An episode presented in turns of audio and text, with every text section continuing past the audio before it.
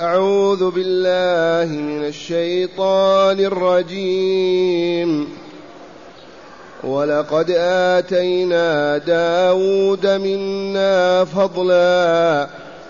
يا جبال أوبي معه والطير وألنا له الحديد. أن اعمل سابغات وقدر في السرد واعملوا صالحا. إني بما تعملون بصير. ولسليمان الريح غدوها شهر ورواحها شهر. وأسلنا له عين القطر. ومن الجن من يعمل بين يديه بإذن ربه ومن يزغ منهم عن أمرنا نذقه من عذاب السعير. يعملون له ما يشاء من محاريب وتماثيل وجفان كالجواب. وجفان كالجواب وقدور الراسيات. اعملوا آل داود شكرا وقليل من عبادي الشكور. فلما قضينا عليه الموت ما دلهم على موته إلا دابة الأرض. ما دلهم على موته إلا دابة الأرض تأكل من ساته. فلما خر تبينت الجن أن لو كانوا أن لو كانوا يعلمون الغيب ما لبثوا في العذاب المهين. أحسنت.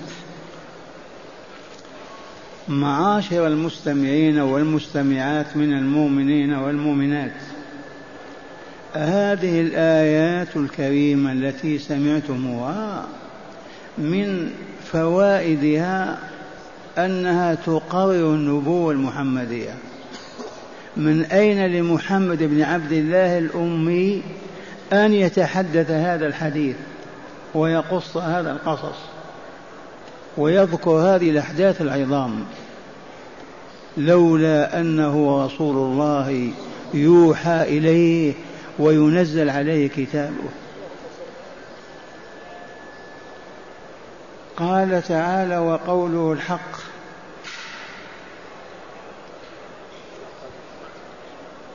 ولقد آتينا داود منا فضلا. من داود هذا؟ هذا أحد رسل وأنبياء بني إسرائيل.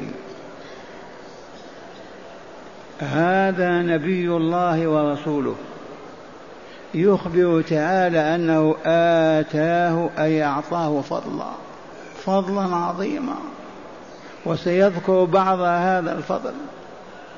أول فضل نبأه وأرسله وملكه وسوده وأصبح حاكما سعيدا لكن من ذلك الفضل هو أنه إذا ركب سفينته دابته فرسه وسبح الله عز وجل يتغنى بذلك التسبيح يردده الجبال معه والطير. وكان لداود صوت حسن مزمار. ولفظ المزمار لغة الصوت الحسن. ولقد قال رسول الله صلى الله عليه وسلم لأبي موسى الأشعري لقد أوتيت مزمارا من مزامير آل داود. الصوت الحسن وهو مستحب وخاصة عند تلاوة القرآن وخاصة عند الأذان. ولقد آتنا داود منا فضلا من ذلك يا جبال قلنا يا جبال أوبي معه رددي معه التسبيح والطير كذلك. هذا أول إفضال. ثاني الإفضال وألنا له الحديد. الحديد القاسي الصعب كما تعرفون يعجنه كما يعجن الدقيق والطين. من ألانه له الله عز وجل لحكم عالية ليصنع الدروع والسلاح ليحارب المشركين والكافرين. إنعام إلهي إفضال رباني وألنا له الحديد. أصبح لينا هشا كالطين كالعجين.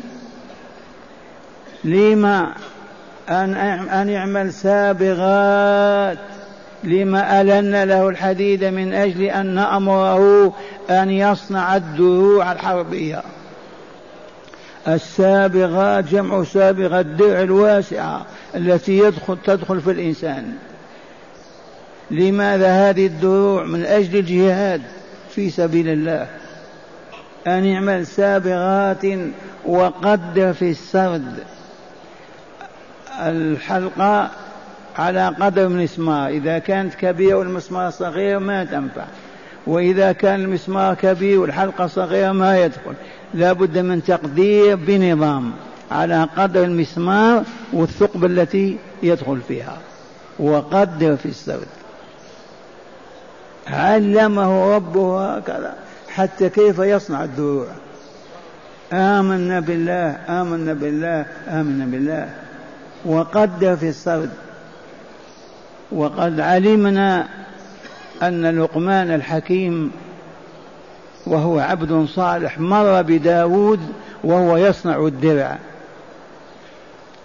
فأراد أن يسأله لم هذا؟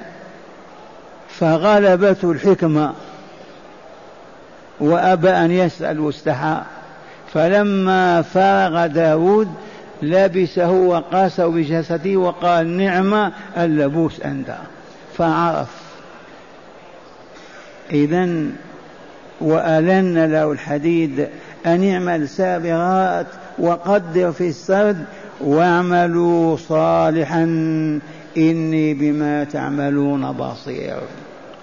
يا من أنعم الله عليهم بالنعم اشكروها ولا تكفروها. يا من أنعم الله عليه بنعمة البصر كف بصرك. نعمة اللسان لا تنطق بالسوء. نعمة الفرج لا تفجر ولا تزني ولا تليط يا هكذا كل من له نعمة يجب أن يشكر الله عليها. ومن هنا قال لهم داود من يكفيني النهار أنا أكفيكم الليل. فكنت والله ما تدخل ساعة من ليل ونهار مسجدهم إلا وجدت راكعا وساجدا. شكرا لله على هذا الإنعام. لا يفرغ مسجدهم من راكع أو ساجد الليل والنهار وداود يقوم الليل. واعملوا صالحا ألا وهو عبادة الله. بما فرض وبين وبما رغب ودعا من الصالحات. ثم قال إني بما تعملون بصير. فأجزيكم على عملكم وأثيبكم على الصالحات التي عملتموها. ومن شكر شكر الله له وزاده. ثم قال تعالى ولسليمان أي كما أعطنا لداود ووهبنا له تلك الإفضال والإنعام كذلك ولده سليمان. سليمان ابن داود. قال تعالى ولسليمان الريح وهبنا له الريح غدوها شهر ورواحها شهر. سفينة من من خشب أو من حديد أو من كذا والحديد عندهم ويصنعونه. فإذا ركب فيها سليمان ورجاله المجاهدون المئة والعشرة تأتي الجن وعفاريت الجن يرفعونها فوق فترتفع ثم تطير بالريح. الهواء تدفعها. مسافة شهر من الصبح إلى الظهر. غدوها شهر. عودتها من الظهر إلى المغرب شهر كامل. غدوها شهر ورواحها وعودتها في المساء شهر كامل. عرفت البشرية السفن الحربية التي تطير في السماء قبل هؤلاء المتبجحين بأكثر من ثلاثة آلاف سنة أو أربعة آلاف سنة. ولسليمان الريح أي سخرناها له غدوها, شهر ورواحها شهر. ثانيا وأسلنا له عين القطر. القطر النحاس المذاب فتح الله عليه عين كاملة من النحاس من جبل أو من تحت أرض يصنع منها ما يشاء. الآن ما يصنعون الحديد إلا بآلات وعذاب أليم. ولكن الله أسال له عين القطر القطر والنحاس. هذا عطاء الله وإلا لا؟ هذا إفضال الله وإلا وإنعامه على عباده. ثالثا ومن الجن سخرناهم له يعملون بين يديه بإذن ربه. الجن العفاريت الطغاة الجبابرة الذين لو شاهدنا جنيا يغمى علينا أذلهم الله لسليمان يراهم بعينه ويرونه ويستخدمهم الخدمات العجيبة. من يفعل هذا في الدنيا؟ هذا فضل الله عز وجل. إذا ومن الجن من يعمل بين يديه بإذن ربه. الله الذي سخرهم له وأذلهم له فيقول افعلوا ولا تفعلوا فيعملون ويصنعون. رابعا ومن يزغ منهم عن أمرنا نذيقه من عذاب السعير الجن العفاريت الذين يشغلهم سليمان ويستخدمهم كالبهائم فيما شاء. من يزغ منهم ويميل عن أمر الله ولا يطيع سليمان نذيقه من عذاب السعير سواء كان عذاب يوم القيامة جهنم أو ملك في يده صوت من نار من تمرد منه عصا يشعله فيه.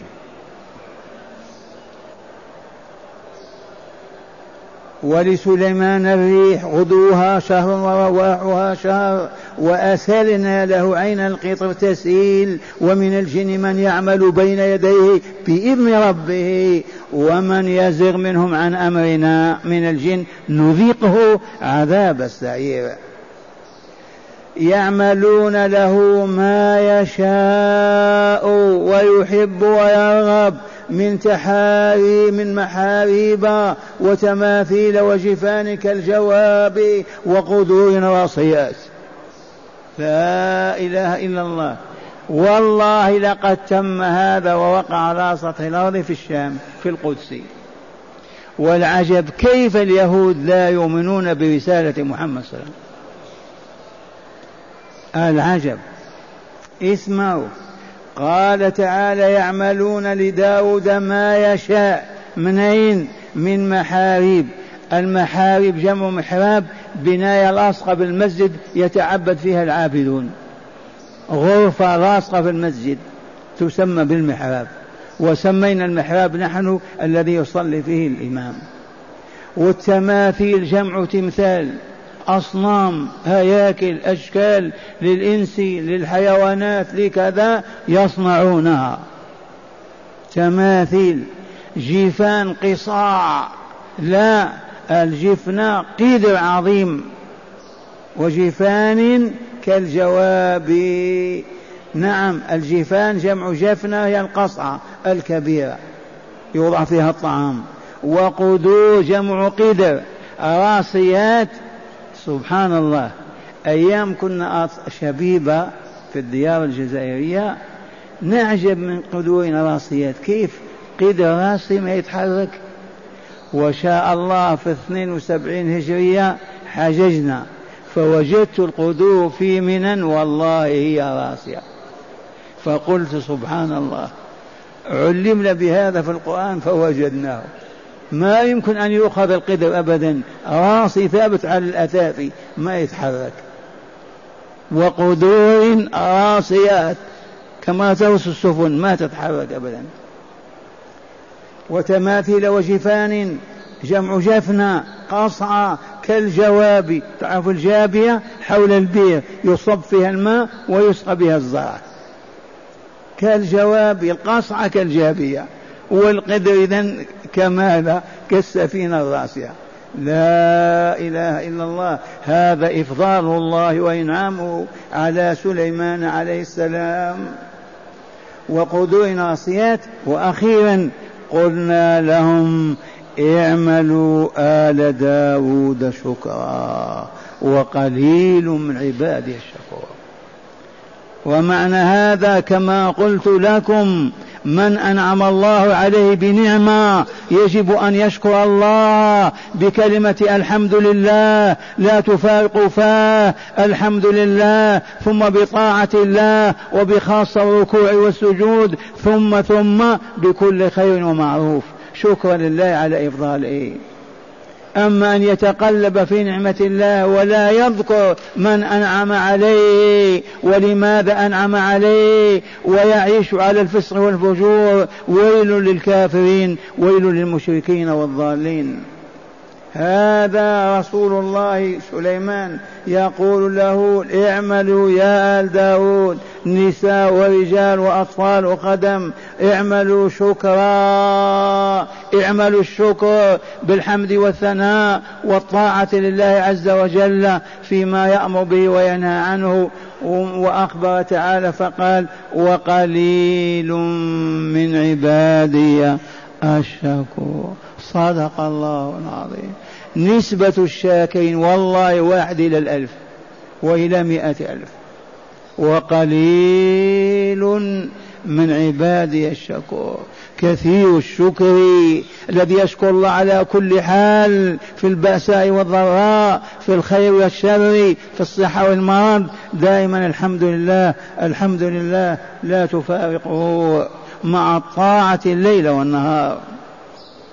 اللهم اجعلنا من هذا القليل. اللهم اجعلنا من هذا القليل. اللهم اجعلنا من هذا القليل يا رب العالمين.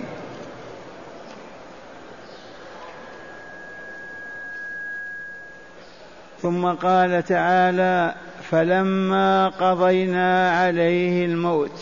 الله أكبر. داود مات وسليمان أيضا يموت وكلنا نموت. أين نبينا؟ أين أصحابه؟ أين أولادهم وأحفادهم؟ أين آباؤنا وجدودنا؟ نموت وإلا لا؟ فلما قضينا أي حكمنا عليه الموت ومات ما دلهم على موته إلا دابة الأرض تأكل من ساته تأكل من سأته. فلما خر تبينت الجن أن لو كانوا يعلمون الغيب ما لبثوا في العذاب المهين. سليمان سأل ربه أن يخفي موته عن الجن. سأل ربه أن يستره عن الجن فيموت ولا يعلمون بموته حتى لا يدعون أنهم يعلمون الغيب. فيضللون الإنس والجن. سليمان سأل ربه تعالى أن يخفي موته عن الجن الذين هم يخدمونه ليل نهار في كل مكان. لماذا؟ لأنهم لو علموا لادعوا أنهم يعلمون الغيب. فلهذا هو في محراب يصلي متكئا على عصاه أخذت روحه وبقي على العصا. المنساه باللغة الحبشية العصا. منساء ومنساه بالتخفيف. متكئ وهو يصلي فقبضت روحه وهو كذلك. سنة كاملة. والجن يعملون الليل والنهار من خوفهم من سليمان وسلطانه. حتى جاءت الأرض دويبة معروفة أكلت تحت العصا من أسفل فخر داود على الأرض سليمان على الأرض. فلما خر تبينت الجن أن لو كان يعلمون الغيب ما لبثوا سنة كاملة وهم يشتغلون في العذاب المهين. سبحان الله العظيم. فلما قضينا عليه الموت من القائل هذا؟ الله ربنا وولينا ما دلهم على موت سليمان ولي الله ورسوله إلا دابة الأرض. ويقال إن دابة الأرض الآن الشياطين الجن يأتونها بالماء والطين ولا تعيش إلا على الماء والطين لأن هي التي أسقطت العصا. تأكل من سأته فلما أكلتها وسقط خر خر ساقط على الأرض تبينت الجن واتضح لها أن لو كانوا يعلمون الغيب كما يدعي أصهارهم ومشايخهم ما لبثوا في العذاب المهين. لأن الجن فيهم مشايخ يدعون الغيب وآخرون ما يدعون الغيب كالبني, كالبني آدم. فاتضح لهم هذا. والآن مع هداية الآيات. بسم الله والحمد لله. من هداية هذه الآيات. أولا بيان إكرام الله تعالى لآل داود وما وهب داود وسليمان من الآيات. بيان إكرام الله وإنعامه وإفضاله على آل داود داود وسليمان وأسرتهما وما أنعم به عليهما.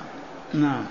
ثانيا فضيلة صنع السلاح وآلات الحرب لغرض الجهاد في سبيل الله. فضيلة صنع السلاح من أجل الجهاد في سبيل الله. هذا داود كان ينسج الدروع وإلا لا. سليمان يصنع كذا. إذا دلت الآية على فضيلة صنع السلاح من أجل الجهاد في سبيل الله. ثالثا مركبة سليمان سبقت صنع الطائرات الحالية بآلاف السنين. سفينة مركبة سليمان سبقت الطائرات من آلاف السنين. أليس كذلك؟ غدوها شهر ورواحها شهر. نعم. رابعا شرع من قبلنا شرع لنا إلا ما خطأه الدليل هنا. تحريم الصور والتماثيل علينا ولم تحرم عندهم. لا بد من وقفة هنا. ذكر تعالى أن الجن يصنعون لداود وسليمان التماثيل وإلا لا؟ من صنم من حديد من علاج من خشب. إذ كان هذا مباحا عندهم في شريعة داود وسليمان. لحكم عالية أرادها الله. قد كانوا ينتفعون بها. فلما جاء الإسلام نسخ هذا ولم يجيزه أبدا. وأغنانا عن هذه الصور والتماثيل فلا يحل لمؤمن ولا مؤمنة أن يصنع صورة أو تمثال أو يشتريه أو يقتن أو يعطاه ويجعله في بيته أو في مسجده أو في بستانه. التمثال كالصورة. لا يحل لمؤمن اقتناؤه ولا كسبه ولا صنعه ولا شراءه ولا بيعه. جميع الصور والتماثيل وحسبنا قول النبي صلى الله عليه وسلم إن من أشد الناس عذابا يوم القيامة المصورون. فلهذا نصنع البناء البساتين الجبال الدور كذا. أما شخص إنسان أو حيوان فلا يصح أبدا حتى ولو كان نملة فضلا عن الجمل والبعير. قد ليقول قائل هاو أذن الله لهم في هذا؟ قلنا هذا شرع من قبلنا. أذن الله في ذلك لحكمة عرفها الله وهي حكمة. فلما رأى تعالى أن هذه الصور لا تنفع هذه الأمة تبات حتى لا تكفر وتعبد غير الله حرمها على لسان رسوله صلى الله عليه وسلم. نعم. وفي النهر قال الشيخ لعن رسول الله صلى الله عليه وسلم المصورين ولم يستثني فقال إن أصحاب هذه الصور يعذبون يوم القيامة ويقال لهم أحيوا ما خلقتم. أحيوا ما خلقتم. من يستطيع أن يحيي أن يحيي ميتا؟